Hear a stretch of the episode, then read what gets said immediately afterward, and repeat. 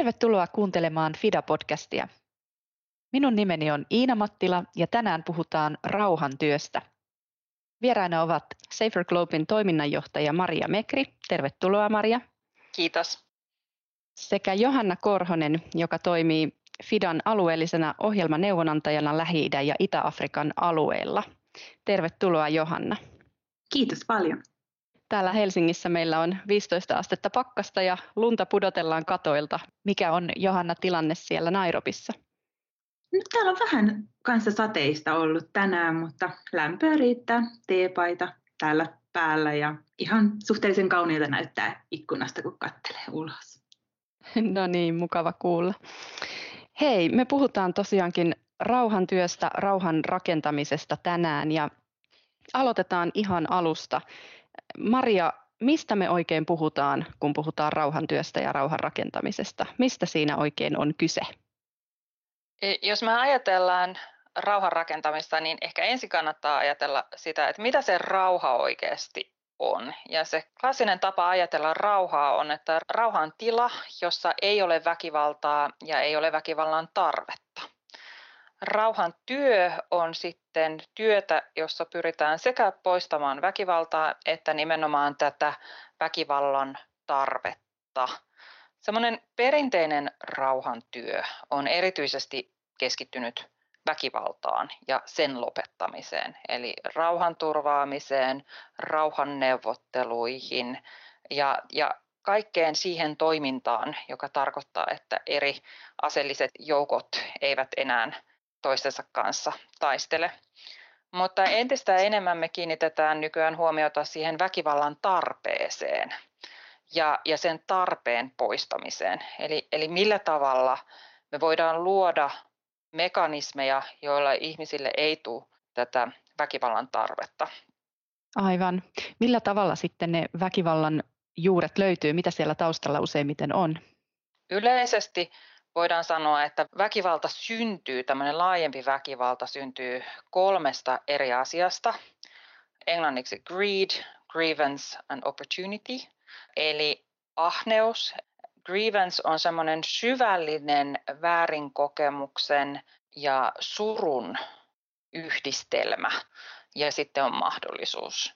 Ja jollain lailla sen rauhantyön pitäisi sitten pyrkiä erityisesti näitä tämmöisiä syvällisiä kokemuksia ehkäisemään ja, ja tuomaan mahdollisuuksia ihmisille osallistua enemmän päätöksentekoon, olla enemmän osana sitä omaa yhteisöä, niin että he eivät enää tarvitse väkivaltaa.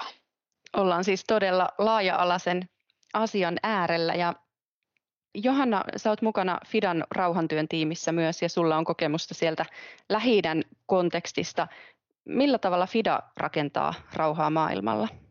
FIDAn työ lähtee sieltä paikallista tarpeista. Me tehdään työtä meidän paikallisten kumppaneiden kanssa ja tuetaan myös laajemmin kansalaisyhteiskunnan toimintaa ja näin myös rauhantyön parissa. Eli niissä paikoissa, hauraissa konteksteissa, missä me toimitaan, missä kehitys vaarantuu rauhan heiveröisyyden tai konfliktien takia, siellä, siellä me yhä enemmässä määrin otetaan mukaan rauhan työtä ja meillä on itse asiassa tällä hetkellä menossa tosi mielenkiintoinen suunnitteluprosessi ensi hankekaudelle, missä rauhantyö on yhä enemmän mukana ja yhä vahvemmin. Ja mä oon siitä henkilökohtaisesti tosi innoissani. Onko sulla mielessä joku esimerkki antaa siitä, mitä, mitä tällä hetkellä FIDAN ohjelmissa on meneillään rauhantyön näkökulmasta? Joo, esimerkiksi uskontojen välistä dialogia, niitä tuetaan paikallisella tasolla.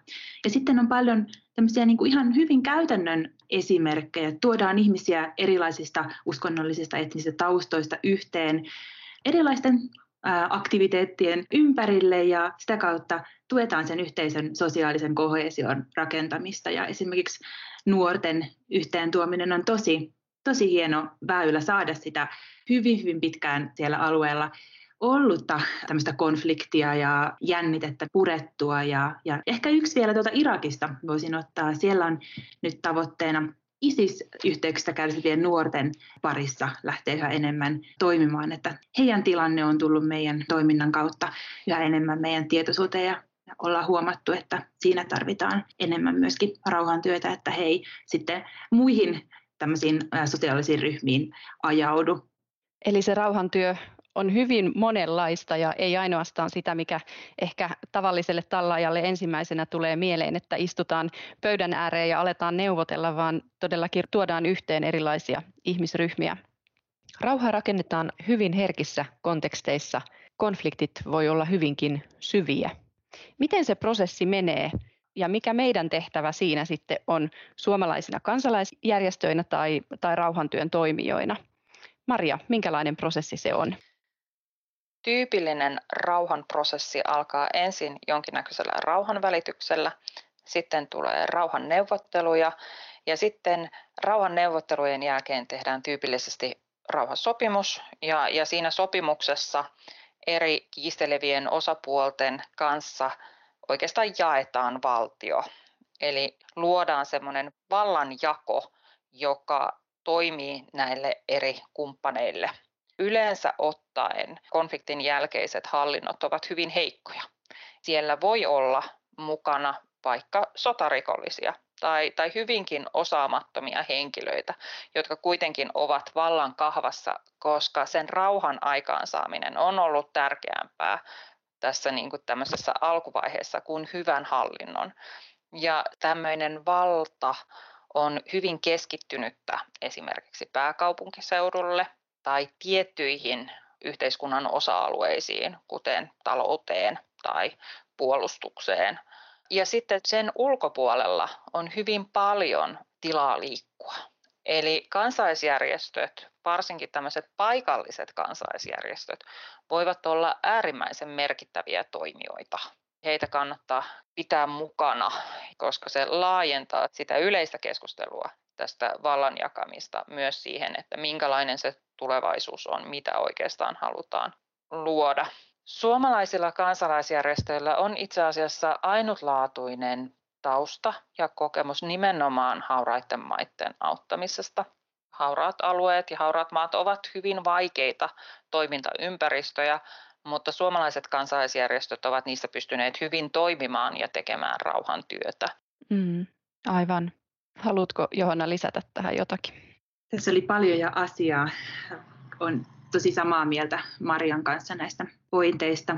Konfliktit on muuttunut tosi paljon tässä viime vuosikymmeninä ja tullut hyvin paljon kompleksisemmaksi ja sitä kautta myöskin tarve ottaa hyvin kontekstisidonnaisia ja hyvin niin kuin moninaisia ratkaisuja myöskin sitten näiden konfliktien ennaltaehkäisyyn ja niin kuin ihan sinne loppuun asti, kun ollaan toivottavasti päästy sitten sinne, että sovinto alkaa olemaan siellä käsillä. Ehkäpä kansalaisyhteiskunnan parissa työskentelevänä henkilönä, niin, niin näen, että on tosi hienoa, että kansalaisyhteiskunnan rooli on viime vuosikymmenenä alettu sitä on alettu tajuamaan ja ymmärtämään paljon vahvemmin. Monesti konfliktit on nimenomaan siellä paikallistasollakin ja sitä kautta se, myöskin se ratkaisu pitää myöskin siellä paikallistasolla saada aikaan. Ja näissä neuvotteluissa kansalaisyhteiskunnan aktiivinen osallistaminen ja myöskin niin kuin hyvin erilaisten kansalaisyhteiskunnan toimijoiden ja erilaisten ryhmien edustajien osallistaminen on ihan olennaista. Ja mitä tulee sitten muiden eli ulkomaisten kansainvälisten järjestöjen rooliin, niin on ihan samaa mieltä, että meidän pitää tukeutua paikalliseen ymmärrykseen ja taitoon ja olla siinä fasilitoimassa tukemassa heidän kapasiteettia ja, ja heidän sitä toimintaa. Ja sitä kautta toivottavasti se rauha myöskin paremmin säilyy, mutta nimenomaan me ei voida ulkopuolelta lähteä tuomaan mitään, vaan paikallisilla on avaimet ja välineet kyllä ja me voidaan yhdessä niitä pohtia ja, ja olla tukemassa heitä. No millä tavalla se varmistetaan, että se paikallisten toimijuus todellakin ihan alusta asti toteutuu? Vitan näkökulmasta niin meillä kaikki lähtee kumppanien kanssa suunnittelusta ja loppuu kumppanien kanssa raportointiin ja kaikki siltä väliltä tehdään tiiviissä yhteistyössä ilman semmoista hierarkiaa, eli pyritään nimenomaan olemaan kumppaneita sanan parhaassa merkityksessä. Ja niin kuin sanoin, niin mun mielestä meidän pitää olla hyvin nöyriä siellä, missä ollaankaan ja kuunnella ja olla tukemassa paikallisten ymmärrystä ja osaamista. Ja täytyy sanoa, me ollaan kyllä saatu myöskin olla valtavasti oppimassa meidän paikallisilta kumppaneilta eri konteksteissa siitä, miten rauhantyötä tehdään ja minkälaisilla välineillä ja mekanismeilla tota me sitten sitä hallinnoidaan myöskin sitä ohjelmaa. Hyvin usein Suomessa ajatellaan, että haurailla alueilla olevat ihmiset niin, että heidän kapasiteettinsa on hyvin pieni. Useinhan on niin, että esimerkiksi koulutusjärjestelmä ei ole toiminut pitkään aikaan, mutta kun haurailla alueilla on, niin se mikä on hämmentävää on itse asiassa sen tiedon ja taidon skaala. Eli yhtä lailla voi olla ihmisiä, joilla ei ole peruskoulutusta, mutta sitten voi olla hyvinkin koulutettuja professoreja ja kaikkea siltä väliltä. Ja, ja sen takia tämä paikallisen osaamisen käyttäminen, koska paikalliset sitten kuitenkin, heidänhän se rauha on, hehän siellä ovat, että heidänhän se pitää se rauha rakentaa, niin se on, se on todella tärkeää ottaa kokonaisuudessaan mukaan. Joo, pysyvää ja inklusiivista rauhaa ei, ei ole kyllä oikein mahdollista saada rakennettua ilman, että kansalaisyhteiskunta on aktiivisesti mukana. Eli se ei ole totta kai tae sille, mutta kyllä niin kuin iso, iso edellytys monessa kontekstissa. Tässä jo puhuttiinkin näistä hauraista alueista ja minkälaista se on, mitä pitää ottaa huomioon, kun siellä tehdään työtä. Niillä alueilla on tietenkin hyvin vaikea toimia, se vaatii aika isoa riskinottokykyä suomalaisilta toimijoilta. Ähm, Suomihan on linjannut että me toimitaan haurailla alueilla, me suunnataan kehitysrahoitusta hauraille alueille. Miksi rauhanrakentaminen juuri näillä alueilla on niin tärkeää ja, ja mitä se käytännössä tarkoittaa, että, että Suomi on siellä? Maria. No, jos katsotaan, että mikä on se niin kuin ihmiskurjuuden keskittymä, että missä ihmisillä on kaikkein kurjinta olla, niin, niin siinä on kyllä aina konflikti mukana tai lähes aina konflikti. Ja, ja vaikka olisi ympäristön kanssa haasteita tai ilmastonmuutoksen tai mitä ikinä, niin, niin sitten se konflikti kuitenkin aina vaikuttaa siihen, että miten se yhteiskunta pystyy näissä erikoistilanteissa toimimaan tai ei pysty toimimaan. Eli käytännössä, jos me halutaan kehitysavulla poistaa nimenomaan sitä ihmiskunnan pahinta kurjuutta, niin se kyllä tarkoittaa, että sitten se kehitysavun pitää olla suunnattu nimenomaan hauraimmille alueille, koska siellä se kurjuus tiivistyy, mutta sitten toisaalta voidaan myös nähdä, riippuen kovasti kontekstissa, mutta sitten toisaalta myös tietyillä haurailla alueilla on ollut valtavaa kasvua ja valtavaa kehitystä ja hyvinvoinnin nousua. Eli siellä myös mahdollisesti semmoinen tietynlainen tuotos jota kehitysavusta saadaan, niin voi olla suuri. Olen ihan samaa mieltä Marian kanssa, että meidän todellakin tarvitsee tehdä työtä siellä, missä tarve on suurin. Ja jos katsotaan jotakin statistiikkaa tähän taustalle, niin 2030 mennessä maailman köyhistä ainakin 75 prosenttia arvioidaan, että tulee olemaan konfliktialueilla. Ja, nyt jo humanitaarisen avun tarpeesta taitaa 80 prosenttia olla konfliktialueilla. Ja lisäksi sitten, jos kehitystavoitteiden saavuttamista katsotaan, niin konfliktit kietoutuu yhä enemmän isoihin globaaleihin uhkiin, ilmastonmuutoksen muuttoaaltoihin, kaikkeen tämmöiseen ja sitä kautta, jos me halutaan sinne, missä tarve on suurin, olla siellä läsnä ja, ja suunnata meidän apua, niin kyllä meidän siellä konfliktien keskellä tarvii olla. Totta kai sitten pitää huolta meidän siitä turvallisuudesta ja toimintakyvystä totta kai. No miten sitten rauhantyö suhteutuu kehitysyhteistyöhön ja humanitaariseen apuun, josta Johanna tuossa mainitsitkin vähän jo. Ähm, kuitenkin nämä konfliktit on usein yhteisöissä, jossa on sitä köyhyyttä tai hankaluutta elämän perustarpeiden kanssa hyvin monella alueella, niin, niin miten nämä kulkevat käsi kädessä? Näiden kolmen pitäisi nimenomaan kulkea käsi kädessä tai, tai itse asiassa OECDn kolmoisneksus-ajattelun kautta, joka siis sitoo nykyään myös kaikkia suomalaisia kehitysaputoimijoita, niin puhutaan kolmoisneksuksesta, jossa nämä kolme ovat kuin saman jakkaran kolme eri jalkaa, tarkoittaen sitä, että, että ilman yhtäkään näistä jaloista niin jakkara ei pysy pystyssä. Humanitaarinen apu on keskeisen tärkeää, kun on katastrofitilanne. Silloin pitää pystyä keskittymään siihen, siihen sen hetken tarpeeseen, auttamaan ihmisiä siinä hetkessä.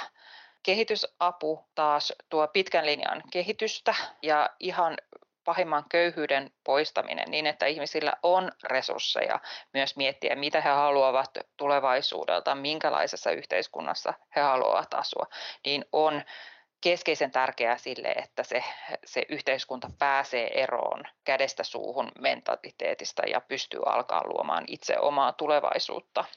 Mutta sitten se konflikti on siellä vähän niin kuin semmoinen, sanoisin niin kuin mätä omena, että se konflikti niin kuin vie maton alta kaikelta muulta hyvältä. Että vaikka kuinka yritettäisiin tukea kehitystä, niin jos paikallinen konflikti on siellä sen alla, niin kehityksen tukeminen ei ole mahdollista. Pahimmillaan se kehityksen tukeminen sitten tarkoittaa, että edistetään sitä konfliktia. Tässä on tämmöinen do no harm periaate, että ei ainakaan edistetä kehitysavun kautta sitä konfliktia. Ideaalitilanteessa siis nämä kaikki kolme toimii hyvin lähekkäisessä yhteistyössä. Käytännössä niin tämä ajattelu on vielä aika nuorta. Se OECD DAKin suositus tästä kolmoisneksuksesta tuli vasta vuonna 2019 ja Suomessa nyt vasta kehityspoliittinen toimikunta on julkaisemassa maaliskuun lopussa suomalaisen ohjelman, että miten tätä pystytään tukemaan, tätä kolmoisneksusajattelua. Ja haastavaa on siis erityisesti se, että eri toimijat ovat tottuneet toimimaan hyvin erillään toisistaan. Voi vielä lisätä niin kuin kenttänäkökulmaa, eli paljon on puhetta, paljon on yritystä, paljon tehdä, tehdään erilaisia pienimuotoisia tutkimuksia, miten voitaisiin kehittää, kehittää koordinaatio esimerkiksi sellaisissa konteksteissa, missä on isot humanitaarisen avun klasterit ja sitten kehitysyhteistyön tekijöitä alkaa tulemaan yhä enemmän paikalle takaisin, mutta se on tosi haasteellista. Ja totta kai konteksti saattaa myöskin elää ja muuttua koko ajan, että siinä pitää myöskin seurata sen kontekstin kehittymistä paljon. Ja nyt esimerkiksi COVID viime aikoina on muuttanut tarpeita tosi paljon ja, ja sitä kautta tota, on pitänyt niin kuin paljon isoja rakenteitakin sitten taas lähteä niin kuin, muuttamaan ja vähän niin kuin ottaa takapakkia siinä, että mikä se on se kehitys ja sitä kautta se kaikki, niin kaikki koordinaatiomekanismit myöskin. Mutta positiivista on todellakin se, että koordinaatio on periaatteessa joka puolella halu kehittää ja, ja sitä tehdään, mutta, mutta se on todellakin haasteellinen asia ja, ja meidän kaikkien pitää olla siinä mukana ja pyrkiä omalta osaltamme sitten tukemaan sitä, jotta kaikki konfliktit sais parhaalla mahdollisella tavalla sitä apua, mitä siellä kussakin kontekstissa tarvitaan milläkin hetkellä. Eli hyvän suuntaan ollaan menossa, mutta vielä paljon työtä kyllä loppujen lopuksi ehkä tämä kolmoisneksusajattelu niin, niin heittää pallon meille täällä päin entistä enemmän, että, että Suomessa päin pitää pystyä entistä enemmän miettimään erilaisia rahoitusmekanismeja ja luomaan erilaisia toimintoja, joissa sitten on entistä vähemmän tätä siiloutumista ja voidaan miettiä näitä eri keinoja samanaikaisesti, että tuetaan sitä paikallista tilannetta kaikkein parhaiten. Kyllä, Maria ja Johanna on ollut tosi antoisaa jutella teidän kanssa rauhantyöstä. Viimeisenä kysymyksenä vielä molemmille, miltä tulevaisuus näyttää ja missä te kaikkien näiden maailman konfliktien keskellä näette toivoa? Vähän kaksijakoisesti vastaisin, että, että meidän lähitulevaisuus näyttää kyllä siltä, että, että maailmamme on entistä hauraampi, hajanaisempi ja konfliktiherkempi. Ja, ja sitä me nähdään nyt Euroopassa ympärillämme ja itse asiassa kaikkialla. Eli semmoisia rauhan tyssiojoja on entistä vähemmän tässä, tässä maailmassa, jos ollenkaan. Että, että jos ajattelee rauhan ja konfliktin välimaastoa semmoisena harmaa-alueena, jossa rauha on valkoinen ja sitten sota on ihan se musta, niin entistä enemmän koko maailma liikkuu siellä jossain semmoisessa keskiharmaalla alueella, jossa sitten konflikteja voi tulla, paikallisia konflikteja melkein, oikeastaan melkein missä vaan. Ja, ja se toki on huolestuttavaa, että semmoista rauhan, tasaisuuden, vakauden voima maailmassa, että se on tällä hetkellä vähenemään päin.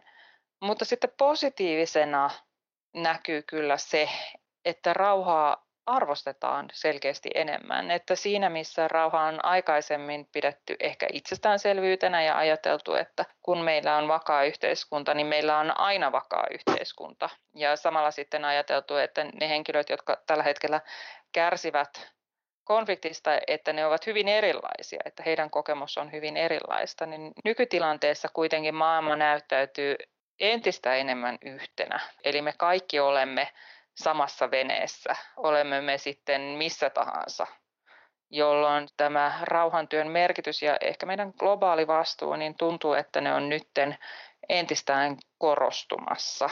Ja, ja tämä on semmoinen trendi, jota mä todella toivon, että, että se nyt kasvaa, niin että meillä kaikilla on parempi tulevaisuus tämän nykytilanteen jälkeen.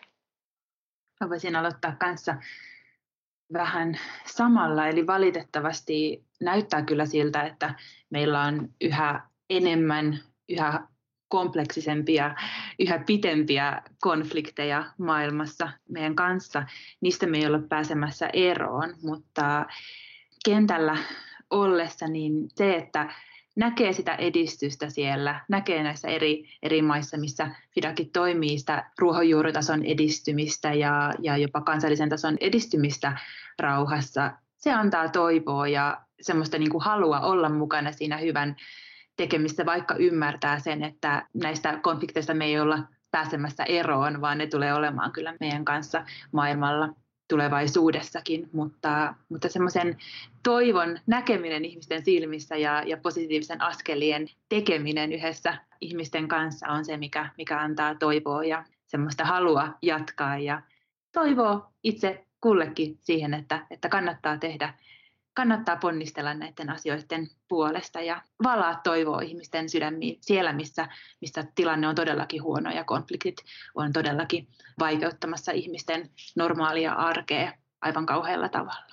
Ehkä tuohon Johannan kommenttiin niin mä vielä lisäisin, että, että usein multa kysytään, että minkä takia mä oon kiinnostunut rauhantyöstä, koska, koska rauhantyö on vaikeaa. Ja inhottavaa usein. Eli me käsitellään ja nähdään ja tiedetään nimenomaan siitä ihmiskunnan nurjasta puolesta.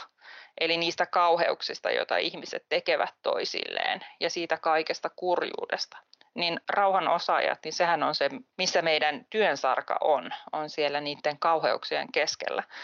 Ja muuta sitä usein kysytään, että miksi, miksi mä teen tällä alalla töitä. Ja se syy on se, että kun asiat on tarpeeksi kurjalla tolalla, niin hyvin pienikin muutos voi olla todella merkittävä. Kun itse olin Liberiassa töissä ja silloin kun mä olin siellä, niin, niin Liberia pääsi Human Development Indexin eli ihmiskunnan kehitysindeksin jumbo-sijalle. Ja, ja siinä me ajateltiin, että no onpas aika kurja juttu. Ja liberialaiset olivat niin tyytyväisiä. Ne juhli sitä jumbo-sijaansa sen takia, että aikaisemmin niitä ei ollut näkynyt. Aikaisemmin ne ei ollut ollut missään. Mutta se, että ne oli päässyt sinne jumbosialle, niin tarkoitti, että niillä oli tarpeeksi tilastoja ja tarpeeksi vahva se valtio, että ne pystyivät ainakin olemaan osana kansainvälistä yhteisöä sillä jumbosialla. Ja, ja se on se, se, joka antaa meille jaksamista ja toivoa, on se, että, että Johannan kaltaiset ihmiset niin muuttavat koko ajan ihmisten elämiä ihan oikeasti paljon paremmiksi. Ja se on kyllä tosi hienoa. Näihin tunnelmiin on hyvä lopetella tätä keskustelua. Toivoa siis kuitenkin on. Kiitos teille Maria ja Johanna lämpimästi. Kiitos paljon. Kiitos oikein paljon, oli ilo olla mukana.